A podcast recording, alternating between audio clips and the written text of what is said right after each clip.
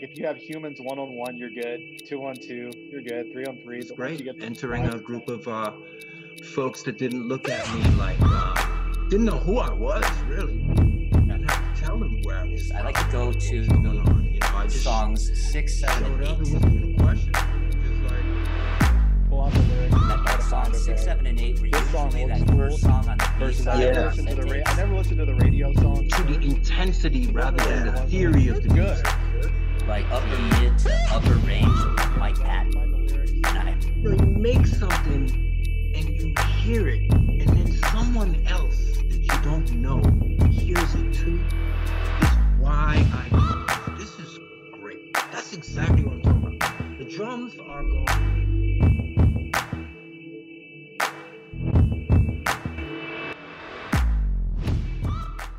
Hey, what's up, everybody? This is Sean Jenkins, the resident lack of knowledge person here at Meet the Middle. Wanted to chat a little bit today about one of my uh, one of my all-time favorite quotes, which is, "The world is a big place, and I want to see a lot of it before it gets dark outside." It's by John Muir, and you know, a lot of times people think that that's referencing the outdoors.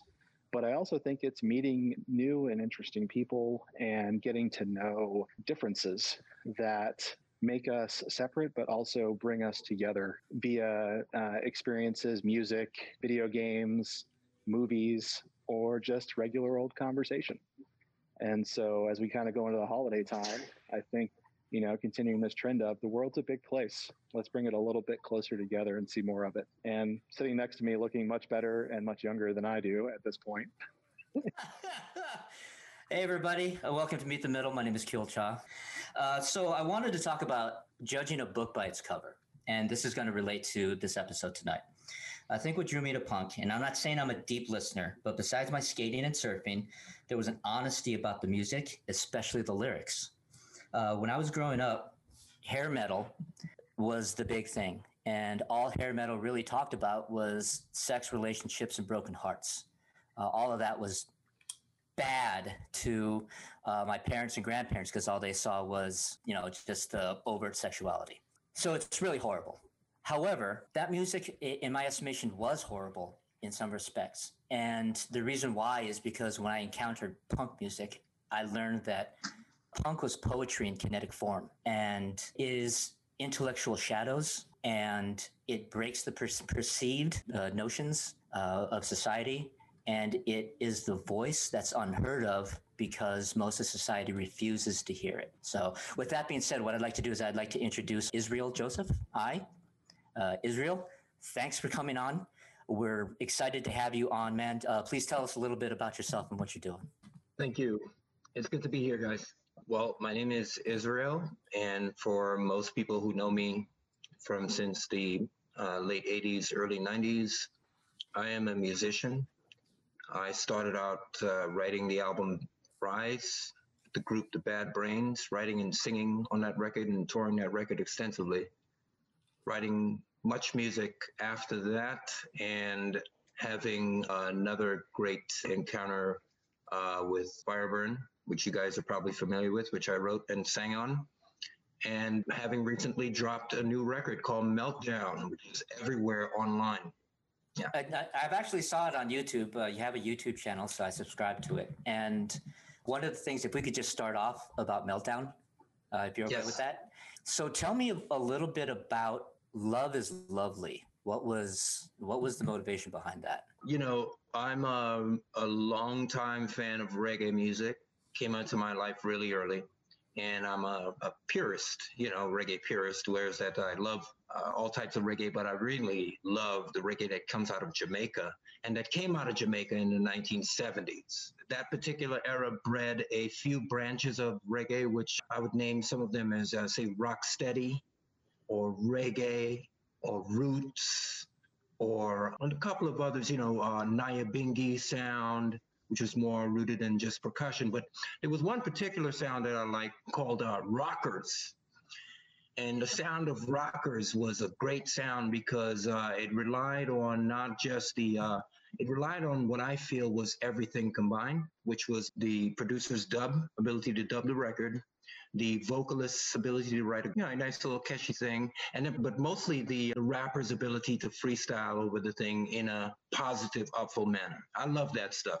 So that's really what Love Love is Lovely about. I'm trying to remind people really that in this era and time, we need love. That's the first thing. Love is the answer, and it always will be. But it's in a joyous way, a rhythmic way. The original rap, I believe, could be traced back to Jamaica and to the Caribbean.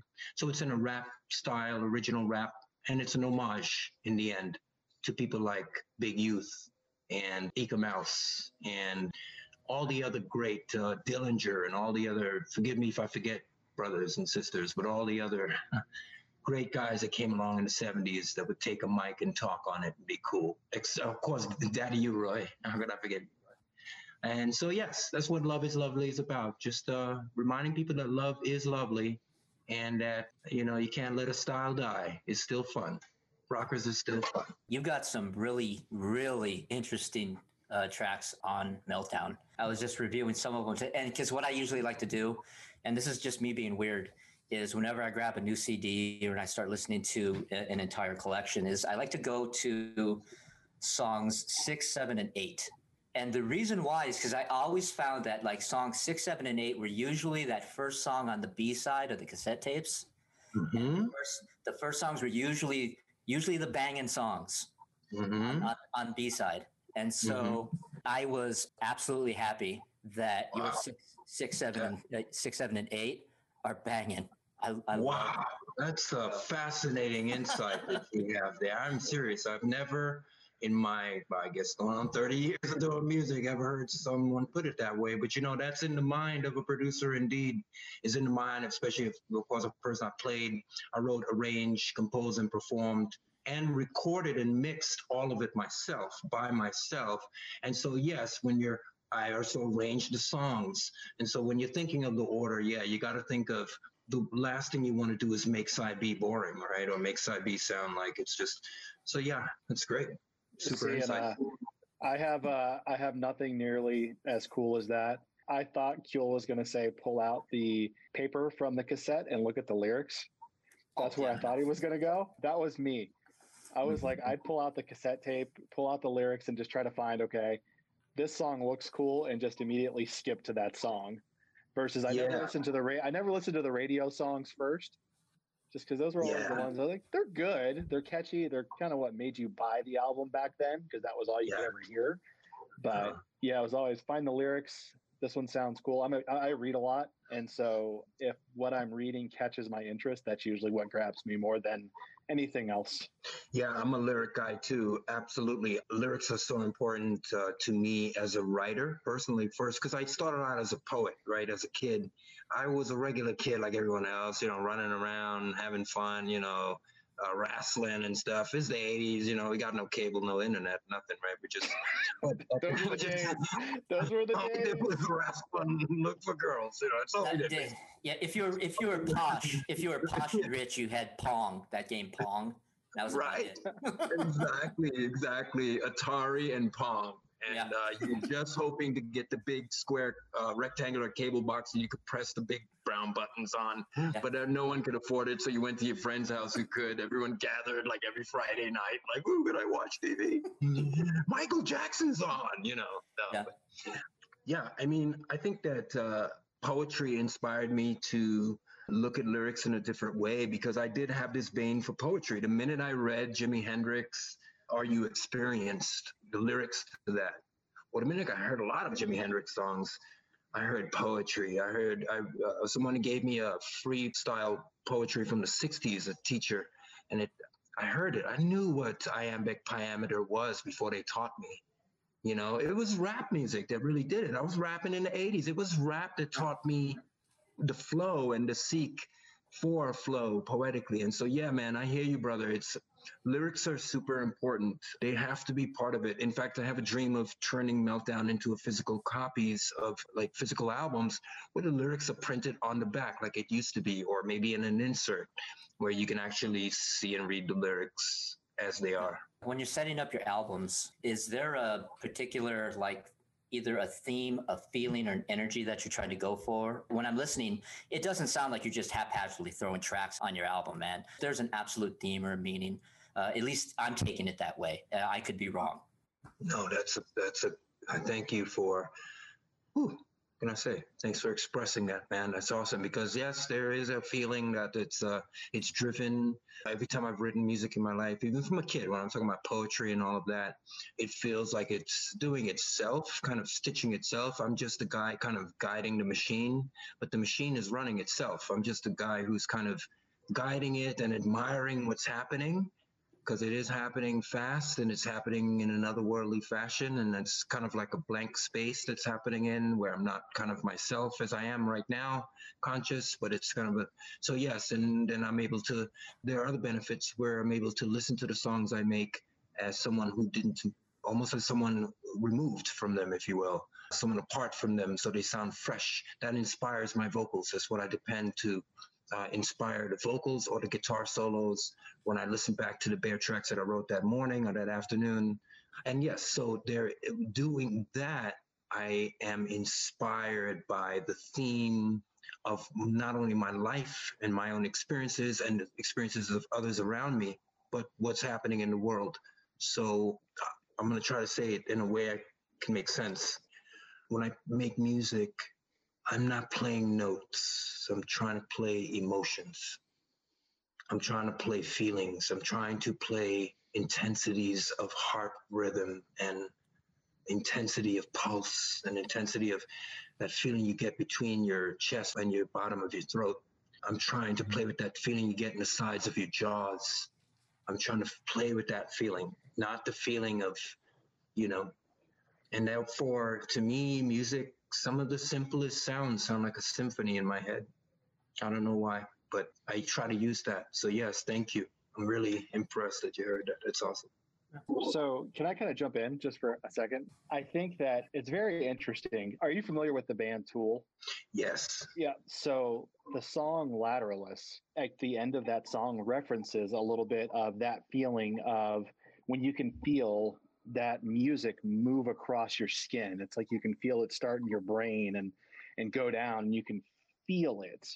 Yes. And it was just that song was always really impactful for me because it's I would listen to music through the years and there would just be those that, that certain song or that certain part of a song or those lyrics or you know, I always think of like when I first listened to like Beethoven when I was my mom used to make me listen to random stuff like that when I was a kid.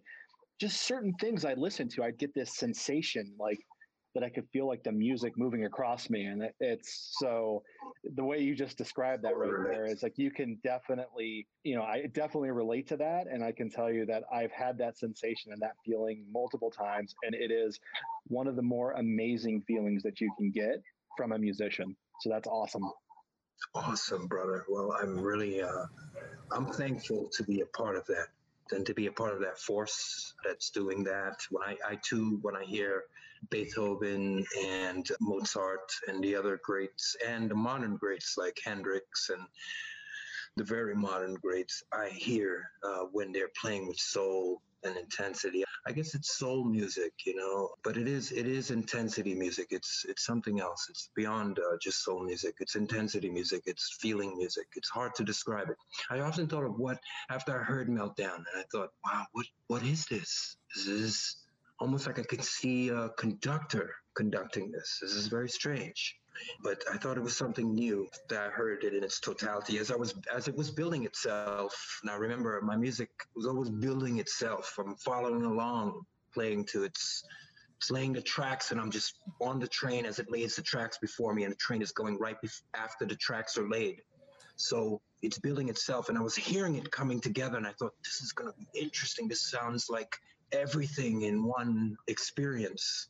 But when it was done, I, I heard it and I went, wow, wow, you know, this is like, and I tried to start the album with other songs other than Now or Never. Yeah. And Now or Never was just screaming out to me, I am the beginning, you know, and I just couldn't stop. I was like, I can't hear the album with any other beginning. And yeah. the way it trailed on. So yeah, the feeling of music's intense for me. So yeah, I don't, I, I can't really like imagine a different song starting uh, meltdown Yeah. And, uh, yeah, the Now or Never. And the one of the things that I, I loved about the album, especially the way that you sequenced your uh, your tracks, was the name of the last track because that yeah. seems so fitting. You know, punk's punk's not dead, and then that song is just it's just it was that finale. I, I enjoyed how it finished. That a very clean aftertaste. I guess. Nice. Very cool. And it's very cool you're sensitive to all that because I was hoping there would be some out there that would be, and I put it that way for a reason. I think that the soft feeling of love all around was kind of like a final, okay, now let's just sit and have a nice, quiet talk for a minute after all of this that we went through. And then remember PMA, Punk's Not Dead remember that, you know, and that's that's you know, and I'm so that's so cool you picked up on that. It's awesome. So yeah, yeah. You were talking about rap and influence in rap, and I'm kind of interested to know what kind of rap you were listening to back then in the '80s, because I have a couple of people that I used to listen to, but I'm I'm, I'm really interested to know what, which ones influenced you or influenced um, you the most. Well, I'll tell you how it started. I came to America when I was eight years old from the Caribbean from Trinidad. We heard rap down there. I was from Trinidad, and rap everything was down there already. There were a lot of Americans and people traveling there. My mother worked for the American Embassy. She had a lot of American friends. We were pretty much living in a first American style world. And I heard rap. I saw breakdancing in like uh, 75, 76. My brothers and David Patterson and all these people were breakdancing already, spinning on their backs, trying to stand on, you know, it was very early, right? And so I saw it. It was coming from New York. And uh, we eventually moved to New York. We moved there in 1979. So I was in a different school with a different language, different accent, with a card that said registered alien, like I was an alien, you know, like I'm an alien, you know, look, I'm, I'm from a different planet. But um, no, I was like, yeah, serious, man. I was like, I'm an alien. Like, wow. Like they, they know, they know about it. But I showed up in school with a different accent and hard to understand, you know. But for some reason, when I tried rapping, I was I had flow, man. Something about those Run DMC records that I really liked them and I understood what they were doing. Even the old Jamaican records I had heard, the guys talking on it, I understood where the rhythm was, you know. Bop the bop, bop, bop. It's like I had a natural metronome in my brain and that's a God gift, and I get thanks for that. So when I wrote raps, I could the early raps, you know, I'm gonna give a 1981 style. Well, my name is Is. I know the biz. I grab the mic. You wanna know what it is? I flow like water. You flow like butter. Man, I melt you on the sun above you. Ain't no one above me, king of a castle. Listen, baby, yo, it's quite a hassle. I be smoking joints, not never that. I'm in seventh grade. I got for that. I'll be the, you know, stuff like that, like boom, bap, the boom, bap, you know. So uh, I just got what, chills, man. Yeah. Woo, that's what it started as. That flow, that going around like the galaxy, man. Just like you in, the, you in the universe, just flowing, man. It's, it's, it's another. I can still rap. I still would love rap to go back to that boom bap style, that flow, because it's it's it makes you. It's hypnotic, man. It's like you could just churn ideas out of you. I thought I was going to be a rapper. I thought I was going to be a rapper with the work. So, all right, so I'm listening to Run DMC. And then I decided because I was growing up poor and all of that, and I didn't have no money, and my friends had money. I was growing up in a middle class neighborhood as a poor kid from the other side of the, not tracks, but the other side of the road, Brush Hollow Road. And so I didn't have much money, but I had a great skill. I had pretty good looks as a kid. And I thought, you know, you still got good looks, man. Still, oh, my brother, blessings, blessings to you, man. Thank you. Yeah, y'all too, man. We rocking, man. But so I said, um, all right, so I'm try to try to be free with this. And and it was it was people like Rakim, people like Chuck D of Public Enemy, De La Soul, A Tribe Called Quest, EPMD, Stetsasonics of course, going back to uh, LL Cool J's first record, Big Daddy Kane, the last of it, you know, KRS We got DJ Scott La Rock. We got, of course, man. How could I forget BDP, Boogie Down Productions, Yes. One. Just all through whatever was happening in 1982 to 1989, especially in the mid 80s, I was absorbing. I was absorbing it. There was no idea of me knowing about punk at that time before 87. I didn't know nothing about punk and hardcore. I was 16 in 87. I was, you know, in 82, I was 11. I thought I was going to be a rap star. I was like, my God, skills. She was like, what are you doing? We didn't bring you here to do this. You know, I was like, I'm a musician. You don't understand. I have skills. And I love doing it. I love entertaining people. And she knew that. Time I was a kid, I'd be dancing around and singing, and I knew every song that every. We had a little. I was telling this. We had a little radio that played the greatest hits of the 50s, 60s, and 70s. CBS FM. It was a famous uh, broadcast from New York, and I grew in the 80s and playing the greatest hits, 50s, 60s, 70s, and that was cousin uh, Brucie. I always talk about it, but that guy, cousin Brucie, man, because my dad had that radio in that kitchen, he taught me. When I think about it, cousin Brucie taught me my first. He gave me my first music lessons because he played all the greats. I heard the Beatles, I heard the Stones, I heard doo wop, I heard I heard everything, okay? Everything that that was anything. Even at night, there would be off records, like really off kind of underground stuff they're playing. And I got to like that stuff. So I learned how to sing basically. So it was rap music, it was that little radio, it was all the music playing on the radio, Prince, a combination of things it was. Jimi Hendrix played a huge role. So it was rap music, those guys I mentioned, but it was a lot of rock as well, rock and roll and um, hippie music uh, from the 60s. I liked, I just liked music. I liked people singing. Everything I saw as a kid was cool to me. Yeah. Nothing was uncool. It's like nothing was uncool. It was like, are you kidding? How could that be uncool? It's cool in its own way. I like it and it's, it's dope. I used to watch Video Music Box and he would play every, you know about Video Music Box? He would play every, Ralph McDaniels. He would play everything. He would play every from we go from Boogie Down Productions to uh, Boogie Down Productions, The Romantics, Eric B. and Rakim, Mr. Mister. We didn't have MTV, and he knew it, and he was a local broadcast dude. So that's what fed our heads in the '80s, Prince and all that stuff. Well, that's this is me not knowing a whole lot about music in general, but what I've found throughout the years is that people that play music love all music. They don't play music and say, "Oh, I just like country." That's it. If they play Mhm. music, if they play music, they like rap, they like hip hop, they like country, rock, punk, ska, because they're each sound offers its own unique perspective on the world, and they try to blend that into what they do. And I think that's that's super neat. That that's kind of what you grew up. You listen to everything. That's a that's phenomenal. Well, there was a, a link, an easy link for us to make, like the internet is the link today. But the link in back then was music. But the link within the music back then was something, and I spoke about this before, was something called rhythm. Okay. Now, rhythm is something that's really gone from today's music. And I noticed it as a musician. Music today is one, two, one, two, whether it's going one, two, one, two, or uh, one, two, one, two, one, two, one, two, or one, two, one, two, one. If you listen to music before 1987, like even 90, there's a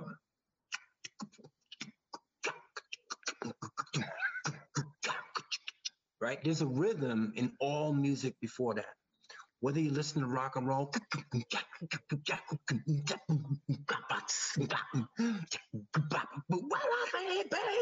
you know, there's a I'm just I'm hearing the Who as you're doing that for some reason. I don't know why. Right, and I'm But, just yeah. making it up because you know why you're hearing the Who's because that's probably what you're most familiar with with that kind of rhythm. But what the Who was doing was what everyone else was doing. There was this thing called rhythm that everyone was dipping into the pot of rhythm and pulling it out and pouring it on their own band and going, "This is how we sound as rock. That's how you sound as reggae." But the one thing that can unite everyone listening to us is we all got a good beat. It's got a good beat. I don't know about you. I don't like that rock stuff, but I tell you what, that song, it's got a good beat. I don't like that reggae stuff, but I tell you what, that song's got a good beat. They used to say Yeah, that. catch, all got a catchy beat. Yeah. Oh, a Yeah. catchy beat, an old expression. Yeah. What happened? It's because rhythm transferred from in the reggae, it transferred into the rock. It tra- just the way blues transfers. You got to know blues to play all that stuff, supposedly, which I try not to. Which is why my music probably sounds so different because I'm trying. I'm trying to invent a new thing without basing it on the blues at all. But if not, I play blues, and you gotta. So everything's pretty linked. You know what I mean? Like a like a mushroom mat, a mycelium mat that spreads out. So rhythm was the thing, but now I think it's missing in today's music. So, but that being said, today's music is awesome, and it is for today's generation, and it is what it is. I just think that it's hard for some to link the genres the way we used to because the common thread that I recognize, which is rhythm, is gone. And so that's hard to link all the musics together. But maybe there's a common thread that the youth recognize that I don't recognize. Somebody recognizes it. Nah, you got to listen to that. And I hear some common threads. I hear some common threads. But we had a distinct thing that just, you know, you can see me on video. You know, we just, you know, um, Yeah. it's made us move. Like, yeah, that's, you know, there was always Well, some kind of funk, some kind of drive to it that had that had music had a drive. So you listen to Black Sabbath, you listen to Parliament Funkadelic, and you get it.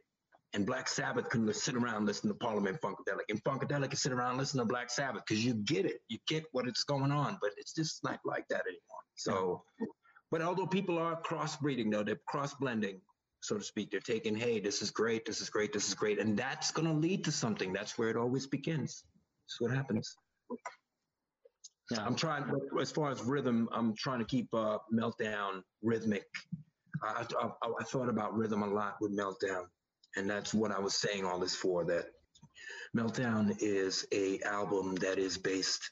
A part of its base is rhythm. It's a conscious thing about making people go like, you know, like man, this is crazy, or like you know, just like jamming, making people do that again, you know, because uh, it's been a while. Yeah, it's funny you just did that because I, I can't think of a recent song where I've sat in the car and just kind of bobbed my head like, yeah. But I remember plenty of times of sitting in the car listening to older music, you know, kind of doing the the head the head shake or whatnot. So That's yeah. right. It's invol- when the music is real and the rhythm is real, the it's involuntary, and I'll tell you why.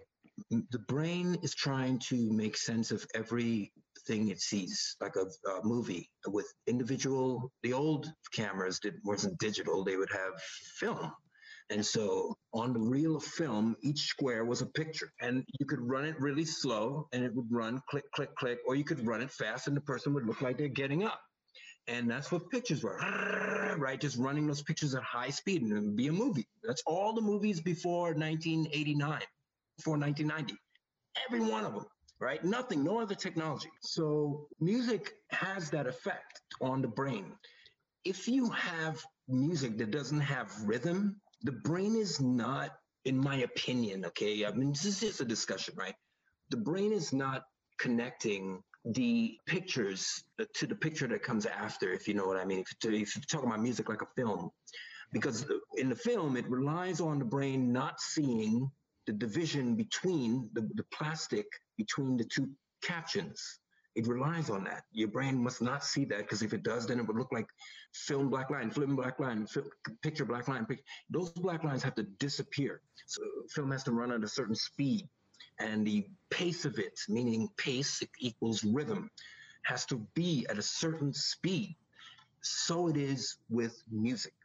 Music affects the brain if it is at a perfectly timed speed and rhythm, and the brain is trying to make sense of the tick tick tick tick tick tick tick tick tick. So it's going, it's doing that click click click click, but you're not doing that. You're going like this. Yeah. And that's what rhythm is. Rhythm is an involuntary action of the body, the human body, from creation. It cannot not be. It is that way because that's the way we are. It, and some animals are that way too. Some dogs are caught on film going like this too. To some music, they, Yeah. you know, you see them on the YouTube. They're jamming, man. They're hearing that music. They know what's going on. They're like, oh, it's repetitive. I, you know, they grew up on it. We are like this as mammals, and music, if done right, can give us a good time. It's like getting high going like this, man. It's like after a while, you're, what are you doing? You're going like this. And what am I doing right now? I'm a monk in the mountain going,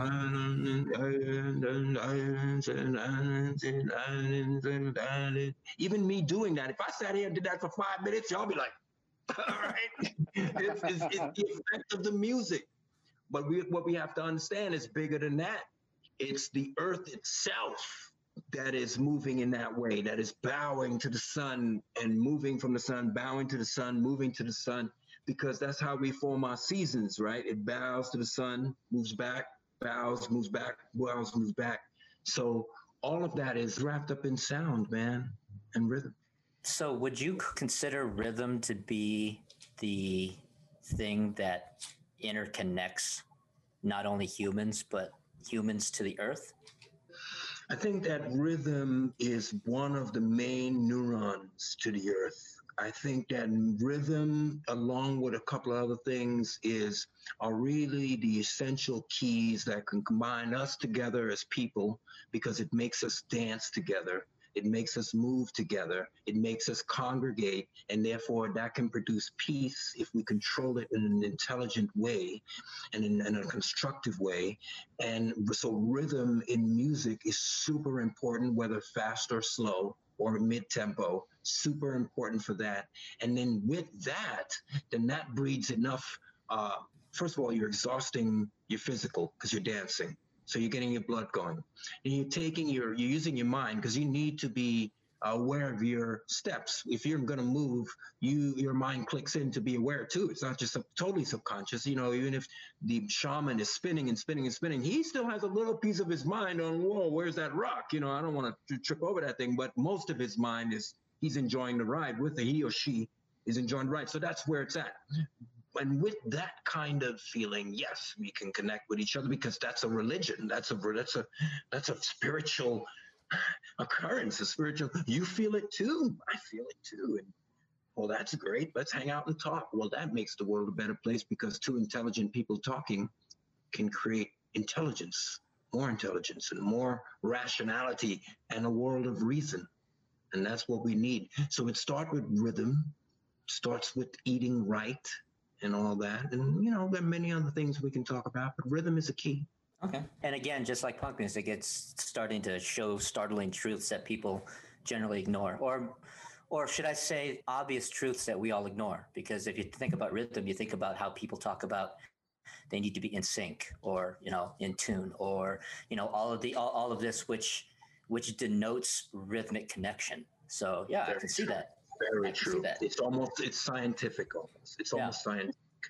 You're right. Uh, being in sync, being in tune. These are the uh, key uh, phrases of the modern era, and you're absolutely correct. It breaks back down to having a sense of rhythm, being in rhythm with the earth.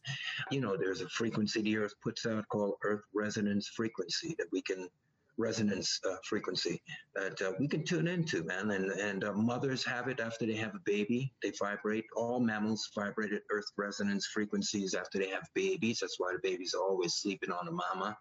And you know, the Earth vibrates all the time for us, but we've covered her with concrete and everything, so we're not. We, it's hard to feel it in asphalt, but the Earth does. If you walk in the grass barefooted, you know, you you sit in the grass and deal in the grass, you'll feel it. You'll. It's still there deeper into the forest you go, the more you feel it because then the more you expose yourself to the mycelium mats that are out there in the forest, especially up in Oregon and Washington.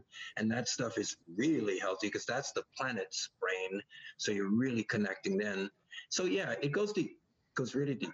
Rhythm is a very, very key thing that would help us break the spell. That's what we're trying to do. Break the spell. We are under a spell. We're under a spell of being cargo on a ship, being taken around as bounty, mental bounty. And we have to break the spell of being mental bounty, bound to things, bound, bound, bound. We have to understand we're the human, team human. We are team human being. We're the upright walkers. Go upright walkers. And upright walkers care about things. We care about bears. We care about forests. We care about trees. We also care about other upright walkers, no matter what their color and we care to have a sensible government that can guide us because we ain't got no real time to be guiding this whole thing. So we need y'all to be sensible, right? We need some laws. But yeah, we team human. We're supposed to be the partying. We're supposed to be chilling. Enough money to chill. Right? Well, so Well, and I think it was the George Carlin quote where it's like, if you have humans one on one, you're good. Two on two, you're good. Three on three. But once you get to five or 10, everything starts to fall apart.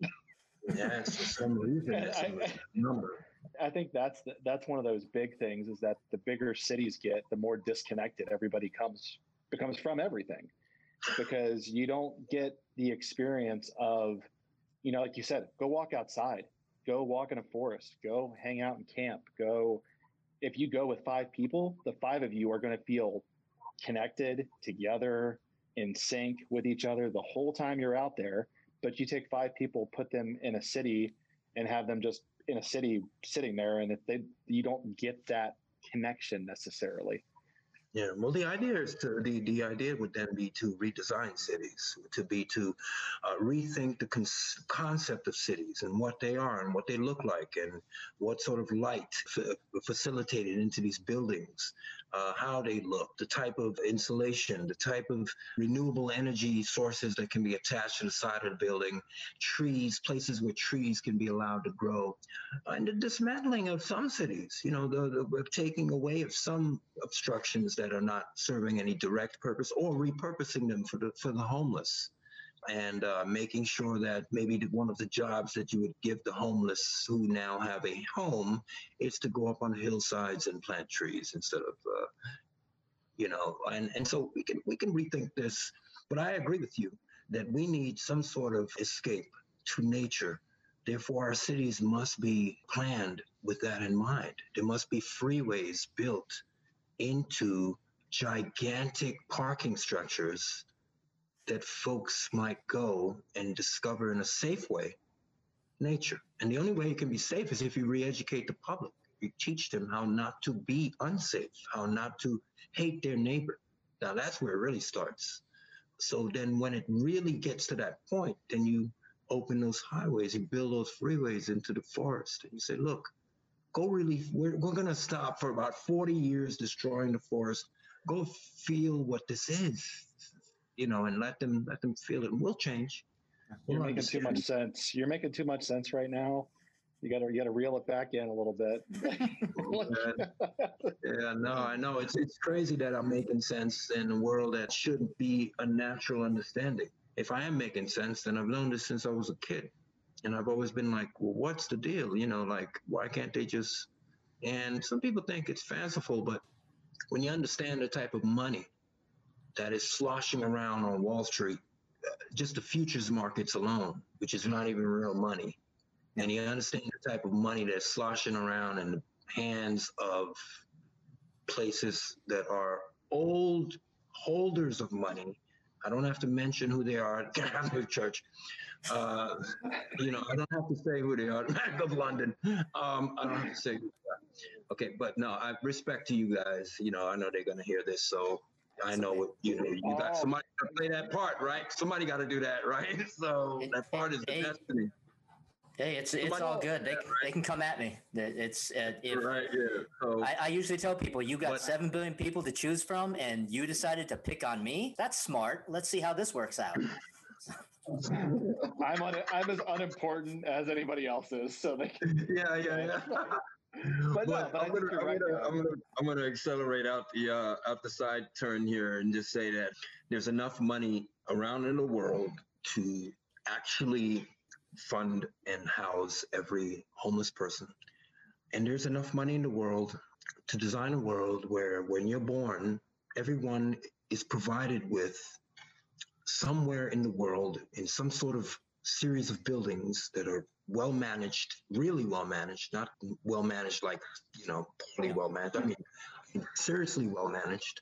Uh, everyone is issued a 15 by 15 place where it's, there's furniture, you get an allotment from the government, and as you're born, welcome, uh, welcome to planet Earth. Now, this is what uh, you have as a baby. Is what you have as a man. Is what you have as a, a woman. Is what you have until you die. You're only going to be here about 80 years. But this is what you got. It's 15 by 15. It's government allowance, healthcare, and glasses and teeth and all you need. And then we'll give you some, you know, we'll give you uh, opportunity to go out and do what you want to do. Really, you know, you want to plant trees, you want to study, you want to go to college. Okay. That's the world we've developed here as you're born. But as you get older, you'll learn about another world that we have over here that's more freewheeling, involves something we call money, where we freewheel with.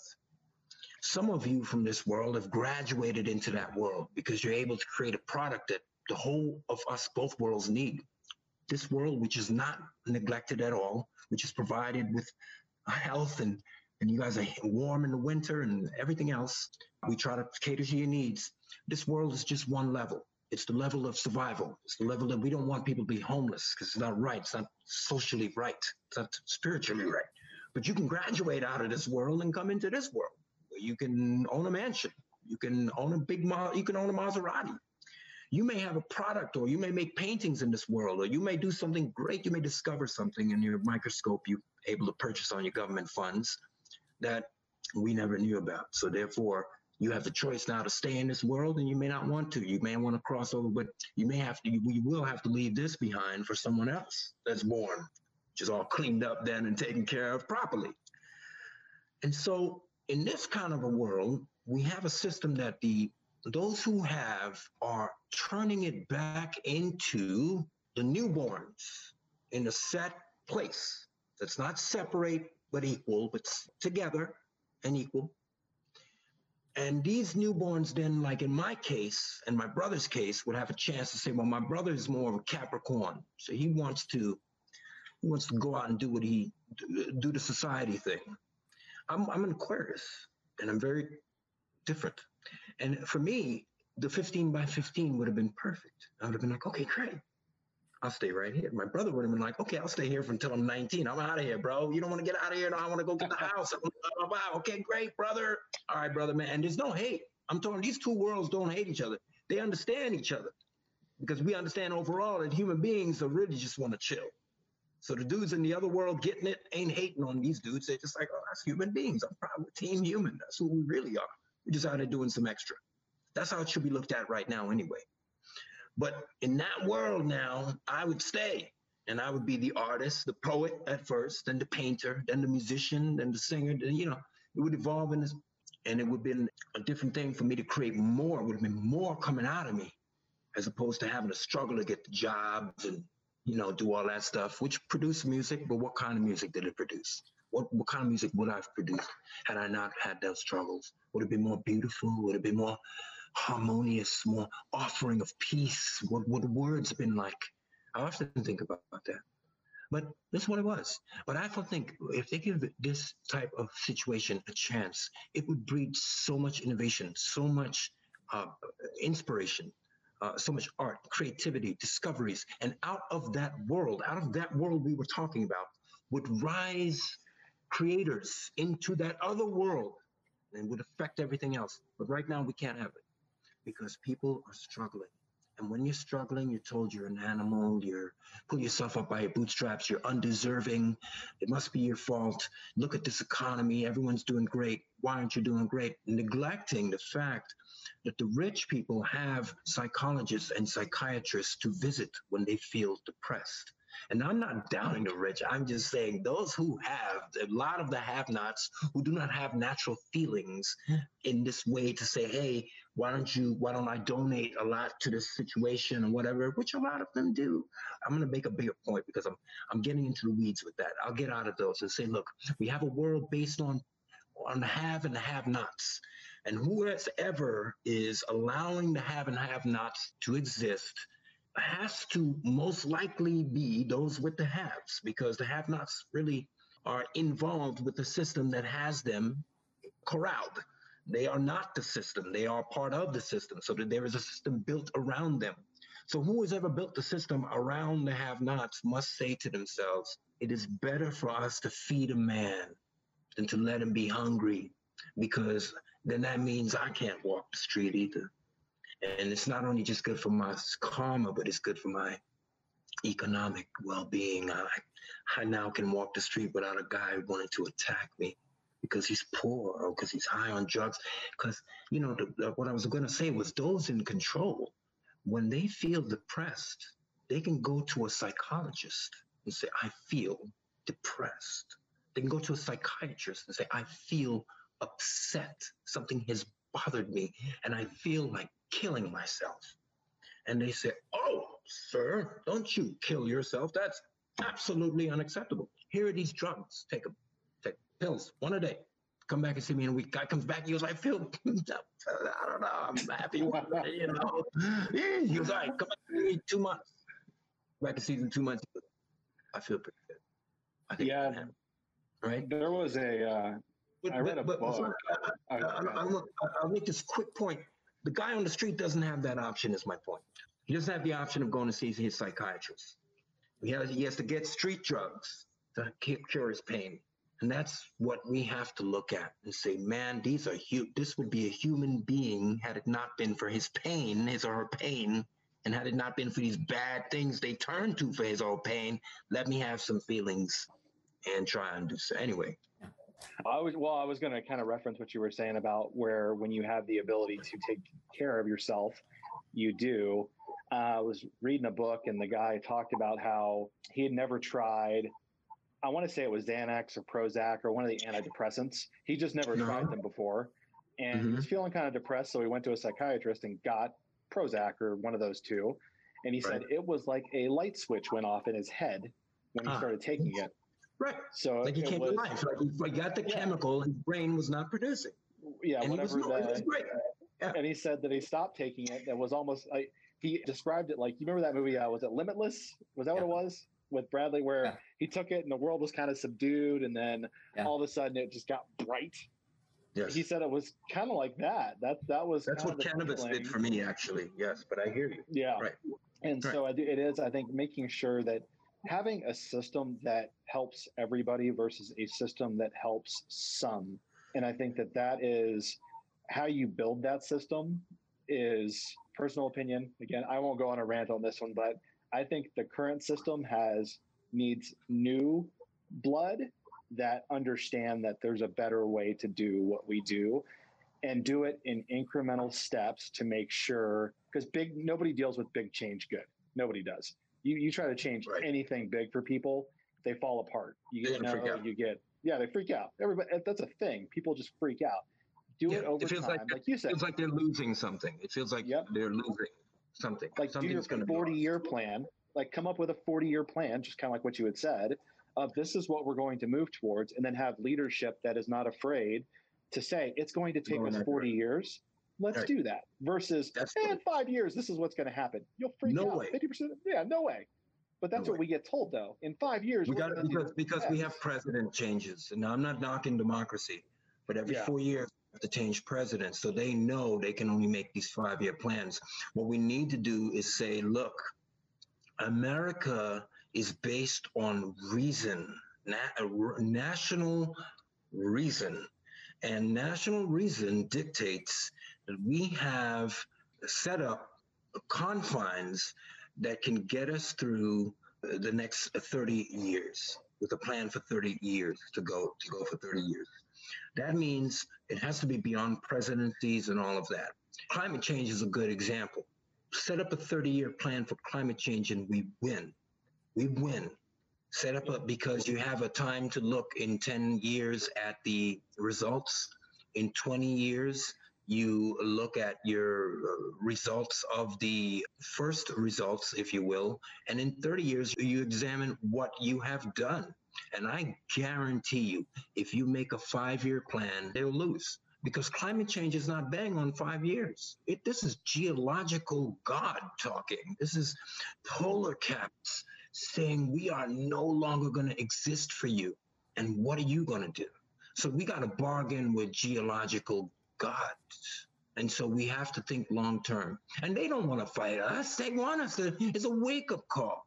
The earth is waking us up as the pro- as the property owner and saying, "Hey, man, get up because we actually own this, but you are the caretaker, and we need you to get up and caretake uh, because it's all getting crazy. Party's crazy. Stop sleeping." And so, basically, stop sleeping. Party's crazy. It's out of control. Icebox is melting. Right? Yeah. The heater's busted. It's crazy. Yeah, but like with climate change, just uh, brief comment is I, I've always thought, why don't we start working towards saving the environment? Because the best we can do is save where we're staying, because you know this is our home. the worst we can do is make no changes. But if we don't do anything about climate change, the best we can do is make no changes. And the worst we can do is basically fuck everything up. Well, if uh, if we make no changes, that would be good, but it's kind of scary because what ha- what's happening is we have what, you know, in my own expression, that little angel uh, Greta Thunberg called feedback loops which is something that caught my ear because that's a musician kind of term, isn't it? Yeah, yeah. Jimi Hendrix will tell you about feedback loops, right? Yeah, yeah, hell yeah. With the amp and, the, and the, that's a that's a musician's kind of term, but it's clever. Came up with that, you know, and so that is truly what is happening. That even if we don't do anything, which is the reason why we have to do something, is because right now we're at the point that within six or seven years, the level of CO2 in the atmosphere is going to be so great that the feedback loops, as Greta Thunberg mentioned, between the rising temperature and the amount of CO2 in the atmosphere and the melting of the ice because of the rising temperature and the release of methane up in the north is going to start, as she said, becoming a feedback loop, which simply means the end of the snake will be in the mouth of the snake. And then there oh. will be no stopping it. It will be a continuous circle then. Right now we're we're edging, we're edging, but soon the snake will open its mouth and the tail will enter. And we're edging. We're about here maybe and she's telling us we're all saying you know john kerry oh john kerry's trying pretty hard. Actually i've been listening to that guy. He's he's pretty he's pretty on it you know we'll see what he does. But the tail is edging towards the mouth of the serpent to make the circle. And once it makes the circle bro that's it. That's called the feedback loop she's talking about. That's yeah. never going to stop. Then we're in trouble. Then we just have to hunker down find our caves get out our paintbrushes and start painting horses. Have you, so Israel, have you ever heard of uh, Charles C. Mann? Have you ever heard that name?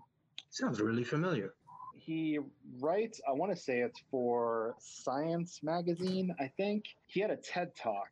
And uh, if you look it up, just look up, you know, Charles C. Mann, Wizards and Prophets.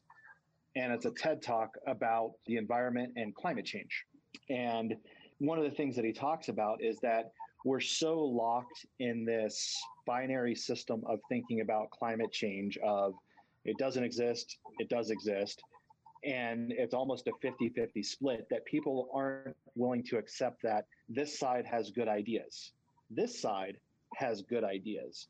And instead of saying we have to do all of our ideas or no, we have to do all of our ideas, you take a blend of those two things to get to where you need to be. And we have to find leaders that say that and then that execute that. And one of the examples, and I don't want to ruin it for you because it's probably it'll probably be the best 18 minutes you'll spend one day if you have 18 extra minutes of time. Because I reference tonight, I'll, I'll watch it tonight. But it, he talks about genetically modified foods, and he's like, if you talk genetically modified foods are proven to be safe for consumption. You can grow them in Africa in the deserts. You can where they're pest resistant, they're drought resistant, they're all of these foods. But then what are people really, really afraid of? Genetically modified foods. Like they want, I want organic food. I don't want the modified stuff. Like everything's tagged well, organic. The, the, the, argument against genetic modified food, besides the obvious, which is a couple of uh, people who have you know, I mean, I'm, I'm not going to argue either way. I'm just stating what the other yeah, oh, yeah, absolutely. Yeah. Uh, you know, there've been a couple of people who've gotten horrible tumors, and the uh, judges uh, in their court cases have ruled that Monsanto, the producer of Roundup. Devil. The devil. Oh, no, I'm not. I'm not really. You know, I'm just. I'm just relating it as a news thing that Monsanto was responsible for the chemical glyphosate in the Roundup. And glyphosate has been proven to be a carcinogenic and tumor causing ingredient. And so, because this farmer was using it, he developed horrendous tumors. Now, all of us don't develop tumors. Some of us go in the sun, and the sun causes tumors. Not everyone has that, right? But it doesn't mean that the sun is not causing tumors. Yep. Sun does cause tumors, okay? It causes skin cancer. Same thing with glyphosate. Not all of us have bad reaction to glyphosate, but it does not mean that glyphosate is not a cancer causing agent and a dangerous chemical. And so some of us are getting terrible diseases, right, according to the research. That's the first point. And the second point is that the insects we depend on to create crops like corn and other fruits and vegetables and uh, honey and stuff, they don't eat these crops that Monsanto grows. They refuse to touch them. They don't eat them because they're full of pesticides and they're smart. And the bees say, I'm not going to eat that stuff. But sometimes the bees have no choice. So they, like drugs, they have to eat and they starve to death. So they go and suck the Monsanto flowers. What's happening is hordes of colonies of bees, honeybees, are dying all over the world. And so it may, the plants may not be dying, but our pollinators, the gods, I used to use this expression, but the gods of our food chain, the ones who produce our food that we eat, the bee is a god. You know, in Egypt, he was a god. He was a god because he they knew his relation to food. He is the man. If without him, we're done. If the bees go, we're done. Oh, 100%. Oh, yeah. And, and 75% of our insect population have died in the last 40 years, and mostly in the last 20 years. So we're losing our insects, including the bees. They're dying. Yeah. So this is most of the, without getting into all the other obvious and other uh, connective fights that is against this stuff, including the fact that we are eating something that bees don't eat, that we're eating something that the deer won't eat. And traditionally, mankind has eaten what the animals ate. That's how we learned. We learned that insects eat this, deer eat this, the animals like eat this, the cows eat it, and therefore it must be at least safe for us. And the things we didn't like, the grasses we didn't like, we left behind. We said, well, that's for them. But the ones we did like, we ate it up. And we've been doing it ever since. But what about now? They're not eating the Monsanto stuff. What do we do now? See, we're, we're, we're not sensitive to that because we're able to go buy food at ease. But once we get back to having to understand the relationship between bees and that then we'll stop using Monsanto. But that is neither here nor there. I can't say that my I would wait for your response to that. I mean Oh no. I was just saying and that was the point of reference is what he talks about is that there's going to have to be a balance between things that people are against on both sides to get to where and he calls them like stopgap technologies like bridge technologies where we can't do this right now. So we need to have something that gets us to where we need to be. And how do we work together to accept that I don't know all the answers, you don't know all the answers. So let's talk. It's like fracking answers. Yeah, pretty much. It's like we know fracking's bad. It was like, and so how do we? We just need to find a way to get away from oil and fossil fuels. And what is the technology that can get us there? in the interim to get to a technology that can provide clean, free. I always go to remember that movie, The Saint, with Val Kilmer. Did you ever see that movie? Oh, yeah. Mm-hmm. At the end, with the light bulb, was it fission or was it fusion or fission? Fusion or fusion.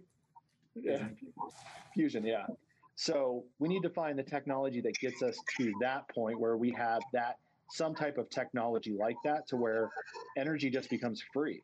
Because if energy was free, the world that you described earlier becomes very simple, very easy to do, because then you don't have to worry about one of the biggest costs, which is energy.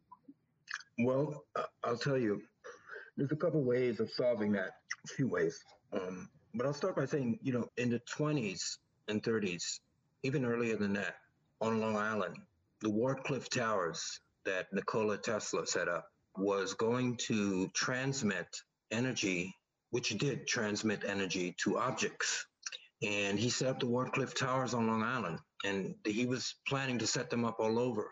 And they were going to transmit energy from the Wharncliffe Towers to your toaster. Everything would have to be redesigned. That's why they destroyed him, because he was going to revolutionize our planet. Toasters, everything that had just been brought to market, he was basically say, take it all back and make it so it runs off this instead of a stupid cord. And they wouldn't. Because you know Westinghouse and these other companies had a huge hold stranglehold on this whole manufacturing and stuff. But Tesla built the Warcliffe Towers, which they burnt to the ground. But he was going to provide. So that's the first thing, right? He was going to provide free electricity. But free, the concept of free electricity is human rivers flow is the free electricity, first free electricity. You would build a wheel with a bunch of cups sitting in uh, various uh, distances around the wheel, depending on how fast you wanted the wheel to run. If you wanted it to run really fast, you put the cups very close together. If you wanted the wheel to run really slow, you put them just four cups, one on each corner of the wheel, and you would sit it above a river and the water would hit the cups and the wheel would run and as it the ones with the closer cups would uh, move faster ones would slow and this would turn something turn and you would attach a stick to it and that stick would project outside of the river and there you have a turning stick and with a turning stick you can do a lot with a stick that's turning independently, you can make a lot of stuff. You can make a loom, you can make um, moving another piece that's, you know, grinding corn or something else that's sanding something, you know, a turning stick. And from there, you can make turn other types of turning things if you know how to use the water. And the use of water in sunlight and the time of year you would make these objects because the sun was hotter, all took the knowledge of Prisca theology. I could tell you a little bit about Prisca theology if you'd like to know, which is really one of the real absolute uh, religions of the planet that we are hidden from, but I happen to, you know, know a little bit about it. And I can tell you, but it was dependent on Prisca theology, the knowledge of the sun and its path along the sky and uh, when to build these objects in order to get the greatest benefit. And it was all free, dependent on the sun. We did not depend on. People forget that we we as humans ran a world, a viable world without electricity for thousands of years. The Egyptians had a culture that can be traced back three thousand years before Jesus. To, to, the earliest kings dynasties, 3,000 years they were building. And before that, they can trace it back too. But it's they said, oh, those were just they called the Egyptians called them the gods, but they were mystical kings. But yet they can't explain the pyramids or how they cut granite to such fine precision, microns wide, and birds cut into solid pink granite without a single mistake repeatedly, or any other stone they wished without a mistake. Saw marks so these things, all right, so we've been using elect- free electricity for a long time. The concept is new of charging for power and food and all of that because someone or some group along the line became extremely out of control of their uh, OCD, nature to control, uh, need to control. And that need to control led to gathering all the resources and all the water and all everything else into one place so they can sell it back in little increments like a game. And suddenly that was a shock to humanity. But they're doing that with power now. They've harnessed electricity, not they, but you know, the, the, the ones who would sell it have harnessed electricity, and the ones who would sell it are now selling it back. So it's a, it's a thing, it's a game that's been played with stones and fruits and carts and horses and you know, bows and arrows and all the way through history. Someone's trying to control it. But we can give it for free. The, the, you were talking about an interim. What is the interim? The interim uh, between what we're doing now with, with fossil fuels and then is actually something that's going to horrify man. The interim is slowing down first. The car is going too fast. We're out of control. The car is going too fast we have to slow down first. That's the first thing. Tap on the brakes. Second thing is try and correct the direction the car is going in because it's flopping all over the freeway. And if you're not careful, we're going to flip over. So tap on the brakes and try and correct the direction.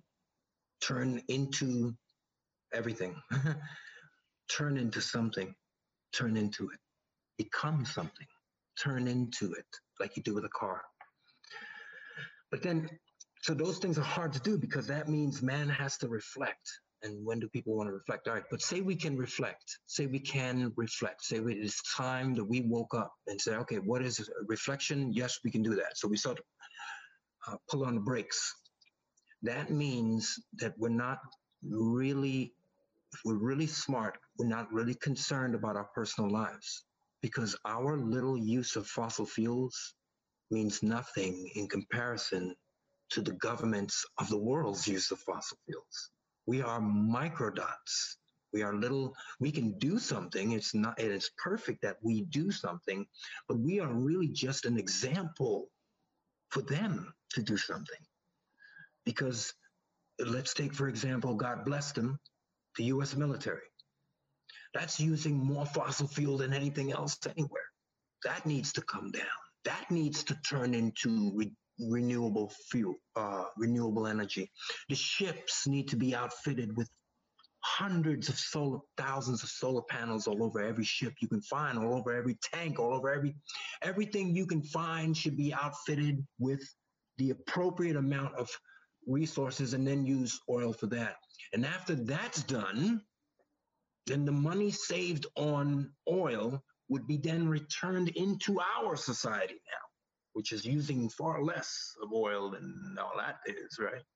So that money saved now on that one tank that's now drawing its power from the all great sun. Oh man, he's so awesome. He gives us everything, bro. But Bob, Bob big old. Um, big old ball in the sky, just hanging out. It kind of looks like you, you know, friendly, nice sun, giving us everything we need, right? It's awesome. So we get that sun going for that one tank times a billion all over the planet. How many machines they got for the cops? I'm talking about for all authority. And then when that happens, we take the savings from that one tank times billions and we turn it back into the society. That's one way. And we get us all new cars. We get us junk all the old cars, turn mm-hmm. those into something else, right? You can go all the way down the road with that. You know where I'm going with that. Yeah. Another thing we can do is we can get people to stop eating as much animal flesh as they do. Believe it or not, and cows are putting out a lot of the methane in our atmosphere. And it's a funny subject, but cow flatulence, cow farts, are among the biggest contributors to methane in the atmosphere. And methane is a gas, an explosive gas. If you get it in a bottle, it'll blow up. So, you know, our consumption of meat is the water that cows consume. It takes so many gallons of water to make a gram of meat and like a fraction of the gallons of water to make anything else that's plant based. So we need to think about water, CO2, which is melting the ice because of the increased warming that the gases create. We need to think about taxing futures markets on Wall Street, which is just imaginary money that they're betting on the height of the market at a certain percentage and then outfitting all the militaries of the known earth with renewable energy things, machines, uh, ways of collecting from the sun. And once that's done, then we turn to us. We say, okay, your house, because of all of this money we've saved, is going to be covered with solar panels for free, Mrs. Smith, and you'll never have to pay for uh, electricity again. And but okay, so you want to know why they don't do it, man? You want to know why a guy like me normal dude, just whatever, knows that, and then you won't hear that on TV or you won't hear the president come out and say, hey, this is what we're going to do. Because they have a horrific fear of something called population. And they believe if they do that, the population will rise because of the comforts at such a level that they themselves will be in jeopardy. There will suddenly be less for them, whoever they are. And so. I appeal today that that's not what's going to happen because the more scientists you breed through proper education and through a well fed diet, is the better this planet's going to function. It needs that. That's why we're here. And it doesn't function by brutalizing it and wasting it and squeezing it because we've got nowhere else to go. It yeah. functions by yeah. brain, empathy, function. Brain and empathy. The two lobes. You know, your brain got two lobes. Left the and right, right lobe, my friend. The right lobe of your brain, the right lobe of your brain is what you're thinking about business in the world. It is the lobe of reason. In the left lobe dwells the lobe of art and musicians and all these other things. So, and philosophy. There's a line between these lobes we need to cross. Like Neo in the Matrix, when he Morpheus asked him to jump from one building to the other. Those buildings represented, the, in my opinion, the hemispheres of the brain, from the right lobe to the left lobe, where you can be a free thinker for this new age of Aquarius that's upon us. And that's all that is. You're awesome. So it is some heavy stuff, but all I'm hearing is the underline of the meaning of punk music and why it it exists is to be able to tell the truths that people have a tendency to to to ignore. That that's fucking absolutely beautiful, dude. um, Rebel music is punk music is the that's what turned me on to it as well. Actually, uh, we went uh, into a conversation, but I wanted to reflect on what you were saying earlier that punk was a doorway for you to contribute without having to feel like you were doing something that was against who you were personally. The whole rock and roll scene got a little out of control in the 80s with the sex and drugs and rock and roll. And um, you know, I I grew up in the same type of environment where my I, I, looked at it, saw it on. My folks didn't really understand why is that so extreme, and so I thought it was great, you know, as a kid. It was awesome. And I was rocking along. But by the time I hit 17, 18, I decided that I'm not going to be the one to get burnt out on drugs. That was my first inkling not to do drugs. So as a musician, I just didn't want to die at 27. I didn't want to be the part of the 27 club. Although by the time I got to 27, I wish that was. oh my God, this life is crazy. Yeah, but yeah. Uh, anyway, I still never got on drugs anyway. But yeah, I just never wanted to be part of that. I didn't want to be burnt out. I didn't even smoke herb until I was 20 years old. I refused. Herb helped me focus. It got me out of being such a daydreamer. I was really like, you know, I'd hmm. stare into space and be like, I'd be recording everything, be like, I tell you everything you said back, but you know, and but Herb made me more focused. Yeah. But I'd write a poem, I'd be all into it, dancing, happy, but then you catch me like no one's saying nothing to me. Israel. You know, stop daydreaming. You know, daydreaming is what these like daydreaming. I was a day, prize daydreamer. I could have won. I could have won an award for daydreaming. They kind of like, you the prize. Yeah. I think there's first class daydreamer over here. Israel well, I was a kid and uh, it felt pretty good. I heard everything, but boy, it didn't feel tingly. so I just wanted to touch back onto some of the older stuff. I was watching the the live show Fireburn on YouTube just because I wanted to see you live, you know. So I was rocking to that, and one of the things that it reminded me some of the tones and some of some of the instrumentals. It reminded me a little bit of Destruction, a little bit of Token Entry, and you have a head voice and a, and a, nasal voice that's very much on the upper mid to upper range of like Mike Patton. And I heard that, and I was just like, I was like, yeah, this this dude is just, you know, I can I can sit here and just and, and vibe through and jam out and listen to you. Uh, one of the things that I, I liked was because uh, I, I, I ever periodically because I'm weird, uh, I like to do comparisons. So I'm taking speed metal and I'm making comparisons to some of your old stuff and one of the things that I noticed about speed metal was I can find that four four beat. Mm-hmm. You know, in speed metal. Mm-hmm. So you got that speed, you, you got the guitar, you got the drums, but if you always take a listen to that that foundational beat, it's always just that same rhythmic beat. Doesn't matter how fast the guitar is. It doesn't matter how fast you know the, the double bass drums are. You know, yeah, you'll you'll still you can always just drop it back down. Mm-hmm. And there was a lot of stuff with yours where you didn't have that. Like it, it wasn't like immediately present on that beat. I actually mm-hmm. literally had to find you mean, that you mean metronome. With, you mean with meltdown? Yeah, I literally had to find some of that, some of that, some of the rhythm. I had to find it, and mm-hmm. that was that was some of the more interesting aspects of of what you're uh, of what you're making is mm-hmm. to be able to like obfuscate you know uh, certain things that that like speed metal you expect speed metal to be head banging really fast everything else but no but if you listen to it yeah. you can just you can say it, it, it's all it's all very fast guitar very fast drums but you can also just hear that cadence yes hear that Absolutely. rhythm So, and just talking to, about it, you really that's crazy because you know you make something and you hear it, and then someone else that you don't know hears it too. Is why I do this. This is great. That's exactly what I'm talking about. The drums are going. Uh, for instance, the album is with uh, Now and Ever. So it's one, two, three.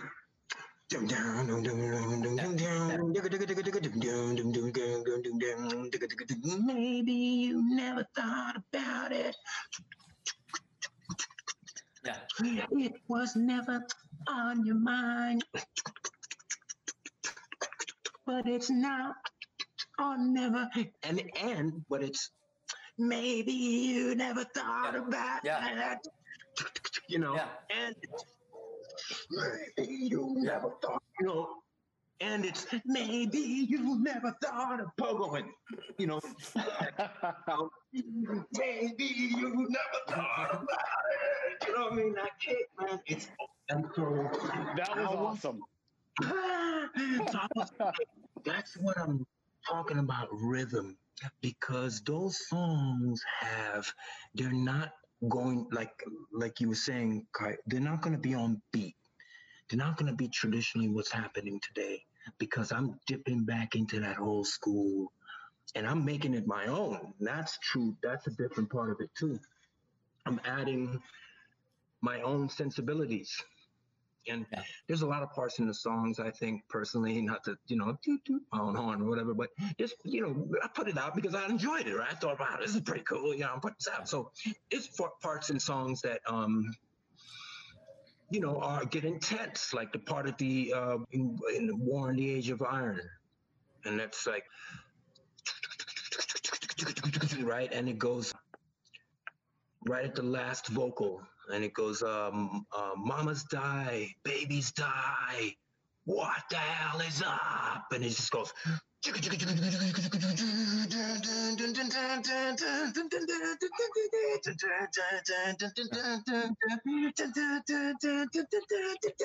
And the guitar goes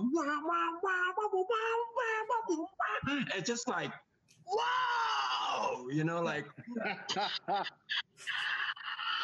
and I mean, it's my own little production and all that. But I could hear that there. And that's what I'm talking about earlier about playing to the intensity rather than the theory of the music. I'm not knocking theory, but I like playing to intensity when I'm playing reggae and all that. And that, like parts like that, or like the part in um, Just Let It Go at the last vocal. I always kind of do this, I guess, and but like the truth, the truth is you don't serve that anymore. And the bass yeah. like, you know, right at the end, and you could just see in the old days the club, man. You could see the whole scene. It just like a scene appears. It, it's like pictures, like I'm playing the pictures, and when I can see the pictures, all right, I can see the picture of when I'm playing um, Crisis crisis. It's a worldwide crisis. For yeah. some reason, this thing of Bad Brains 82, though, not with me, but with HR in 82, when they're at CBGB's and everyone's flying all over the place and HR is in the middle of ah! like that's what Crisis, when I first heard it back, that's the picture that I saw. I was like, wow, this is really like that. And so, yeah, it's trying to uh, mush it up a little bit, mush up the rhythm, remake it. Uh, Meltdown was made with the intent of rewriting music. I am bored. I love music, love it, but I'm feeling a little bit, you know, with all the drop D tunings and all the, you know, all that stuff is great, but it's starting to sound like, you know, and it's like, whoa, what happened to uh-huh. no, no, no, no, no, no, no, no, because it's just rock and roll. What happened to all that? You know, like we need some of that too. So I'm trying to just, but I'm not trying to come back, write it in blues or anything like that. Most of that stuff is written in like, you know, I'm trying to, this has got to be different. This has got to sound like Jimi Hendrix made an album in this era with a lot of other free cats from different ages. That's all I could say. Just a lot of other free cats from different ages. in those great musics. All my heroes, Prince, Jimi, all of them came together. Bad Brains, all of them came together and said, all right, you know, Todd Youth, and now chiming in like, all right, here we go. We're gonna make some old like like the old hardcore. Yeah. yeah. So it was it's great, man. It was super fun making the record. Happened like and, that. Like, awesome. Uh, you touched up on something, and it seems to be that nowadays, and maybe it's to me, it seemed to happen somewhere in the '90s where there became more superficial and less substance. And I was always kind of shocked when I was having friends tell me, "Well, you know what? I don't like all the, I, you know, I don't like all the R and B stuff. I don't like the auto tune. I don't like, you know, the, the the high production value. I like Rage Against the Machine because it's only drums, guitar, and vocals. There's no like production." and they're like well there's a truth to it because there's substance because it's you know it's there's less depth in the production but there's more depth in the meaning and i looked at him and i go why haven't you been listening to punk why don't we grab why don't we grab some punk here let me let me grab uh, some of my old uh, tsol dris dead kennedys Here's the raw cassette go play yeah, that yeah get Agent Orange you know butthole mm-hmm. surfers i mean let, us absolutely let, man yeah let's, let's get in there yeah, it's like let's get no minor threat. Yeah, yeah. But it's like it's it's like if you're if you're tired of of superficial and overproduction, then go back to uh, the roots of truth. And yeah. I believe that's always been punk. And, and that, that's that's right. Yeah, go ahead. I was going to say, and one of the great things about punk is, again, judging a book by its cover, it's a very one of the most inclusive societies that you can be a part of. Yeah, they don't. They, they I have yet to meet anybody who listens to punk who who discriminates against somebody else for anything. Right. I agree. I can agree. I mean, there, there. Uh, okay, I can agree uh, definitely. To that being point, yeah. said, there are there are the segments, the Nazi skinheads and stuff like that, yeah. right? But I don't consider yeah. them uh, in the vein of what we're talking about. I know what you're saying. The average punk kid that's just listening to punk and into like you know, spike in his hair or whatever, He is a good person, man. Just really inclusive, really free, non judgmental. That's how I found my way. It was great. It was great entering a group of folks that didn't look at me like, didn't know who I was, really. Didn't have to tell them where I was from or what, what was going on. You know, I just showed up. It wasn't even a question. It was just like, I showed up with a band, possibly. You know, I mean, I was showing up with friends, but like the first time people started seeing me perform, uh, was with a group, and um, it was just all love, man. It was never weird, just all love.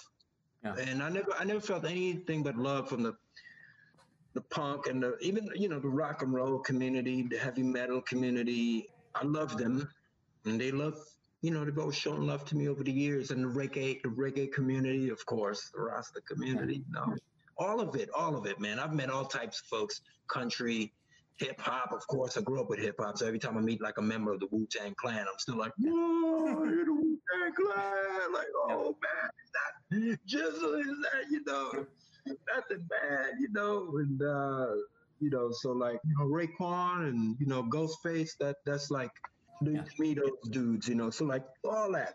All Liquid that Swords is one of my favorite rap albums ever. Yeah, Liquid Swords is is, is oh, crazy. Man. Killah Priest. I ran into Killah Priest at a show one day, and I was just like, we were chopping it up though, real cool. But yeah, the the idea of doing music that's not produced at the highest value is what I'm into right now. And and like you were talking about, right now to me, music sounds great and love, love, love to all the bands out there. You know, all you guys out there, you're the best and keep making the sounds. But how I feel now personally is not a dislike. It's just that I feel we could use a little less raw anger to reflect on, is that's all we're reflecting on. Because we will create a system of youths and a group of youths that will only know raw anger music. And then after raw anger music, there's no more music because you can't do anything else after raw anger. You can only smash your instruments then, right? You can only, and we have to remember that punk rock was not about raw anger. It was about people who didn't fit in trying to fit in, people who couldn't play jazz well enough, people who couldn't play rock and roll, people who couldn't play Zeppelin well enough. And they formed their own groups in their garages. And they were the punks. Punks are not mean, big dudes. And you can be, but you don't have to be. Punks were punks. They were the dude, the rejects, the guys who people didn't like, the people who got dissed because they were skinny, like Joey Ramone. You ever take a good look at Joey Ramone, guys? Tall, lanky, dude is about that thin, man. Who liked him back then? Who? Yeah. What jock didn't knock him around in high school, push him up against the locker? That's why Joey Ramone wrote those songs, right? Yeah. That's why the punks are what they are. That's why the Rastas are what they are. This is reject music, guys. It's not conformist music. It is anti what is purist in the conformist fashion. Not to be haters, but it is saying that I am free to be me, to just bang on a guitar and hopefully without construct or contrivance, I've come up with something that's good, that's listenable and meaningful. And that's all punk is. It wasn't contrived. And we have to get back to that. We have to stop the whole idea that everyone is tuning down to D and everyone's going to just be quiet and then get raging and be quiet and then get raging and it's great it's great. I mean i love that. I rage against the first people i ever heard did that was who? Was not even a rock band. It was a rap group called black sheep. And they had a song called engine number nine yeah. And when that hit New York, it tore New York apart, especially the part that went the whole song was like, but there was a part that went.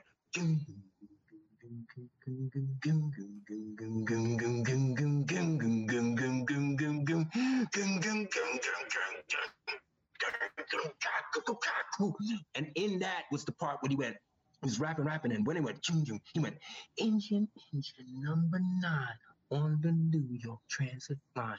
If my train goes off the track, pick it up, pick it up, pick it up, back on the scene, press me a claim. And that was the first time we ever experienced that energy. Like, oh, my, when that happened in the parties I was in, bro, we would just be like, Rah! that's where Onyx came out with Slam! Slam! Da, da, da, yeah.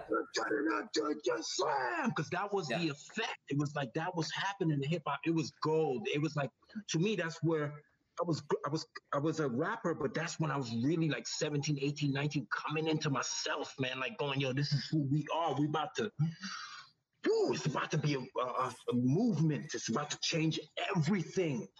Yeah. And that was the first, it was it wasn't Rage Against the Machine with "fuck you, I won't do what you tell me." It was credit to Rage, blessings to y'all. I hope again. I hope we play shows again. I'll never forget Reading, England, fifty-eight thousand people jumping and jumping. It was unreal. I hope we play shows again. Big up to Zach. Big up uh, Rage. But it was. I don't. I don't think so. I, somebody may smack me and be like, "No, don't smack me." All right, because I'm. yeah, I'll fight. But uh, somebody might say, "Oh, is man, come on, man, it was that. Come on, that's rage." But I just think it's Black Sheep. I think Black Sheep came with Engine Number Nine and yeah, changed it, changed the game for jump around music. But yeah, music that has that lack of production but a lot of energy. I think is where it's going. The system is slowing down. People are getting poorer, uh, harder to live. Going back like it was in the 70s, Joe Biden just took a presidency. He's going to have a hard presidency because we have a hard society.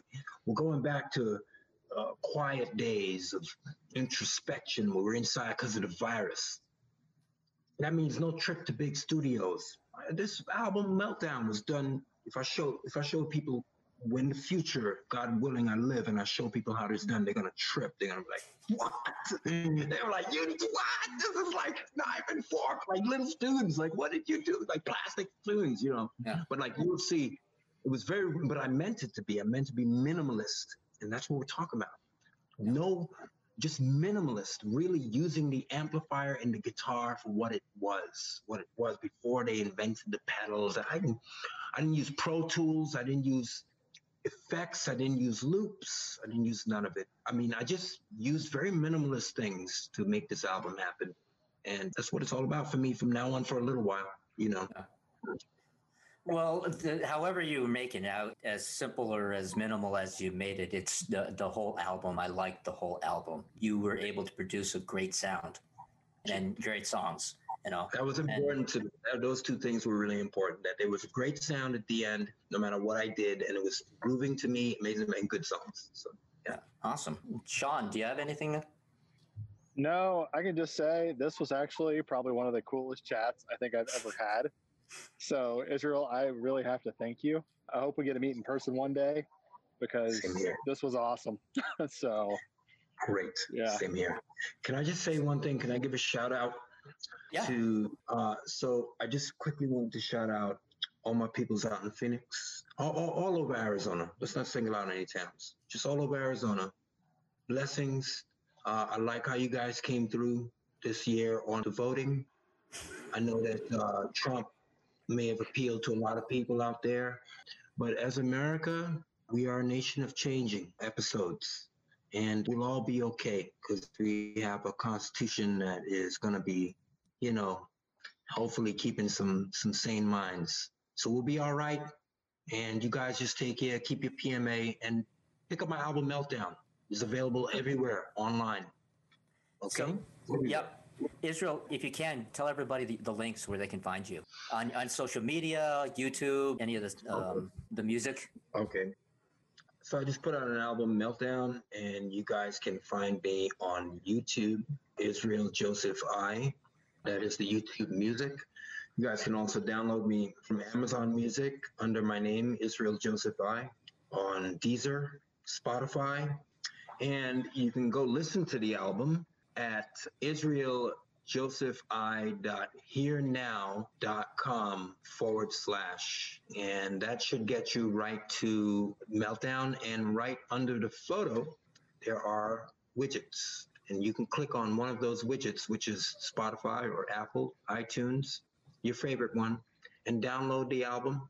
Please remember to support independent artists. I'm an independent artist, and when I say support, I mean in a way that we can continue if you like the music, then support it because then that means I can continue making music uh, that you like and that help that I like as well. You understand? So try and support, and that's with all artists. You can do that for if you can. Painters, sculptors, people who are doing podcasts. So download the album and support it if you can. And I thank you guys so much. Big up Arizona. Israel, thank you. Thank you so much for for showing up. Yeah, dude, you are more awesome than I, I was expecting. And I appreciate the fact that you are a good human being. Thanks for being a good human being. Wow.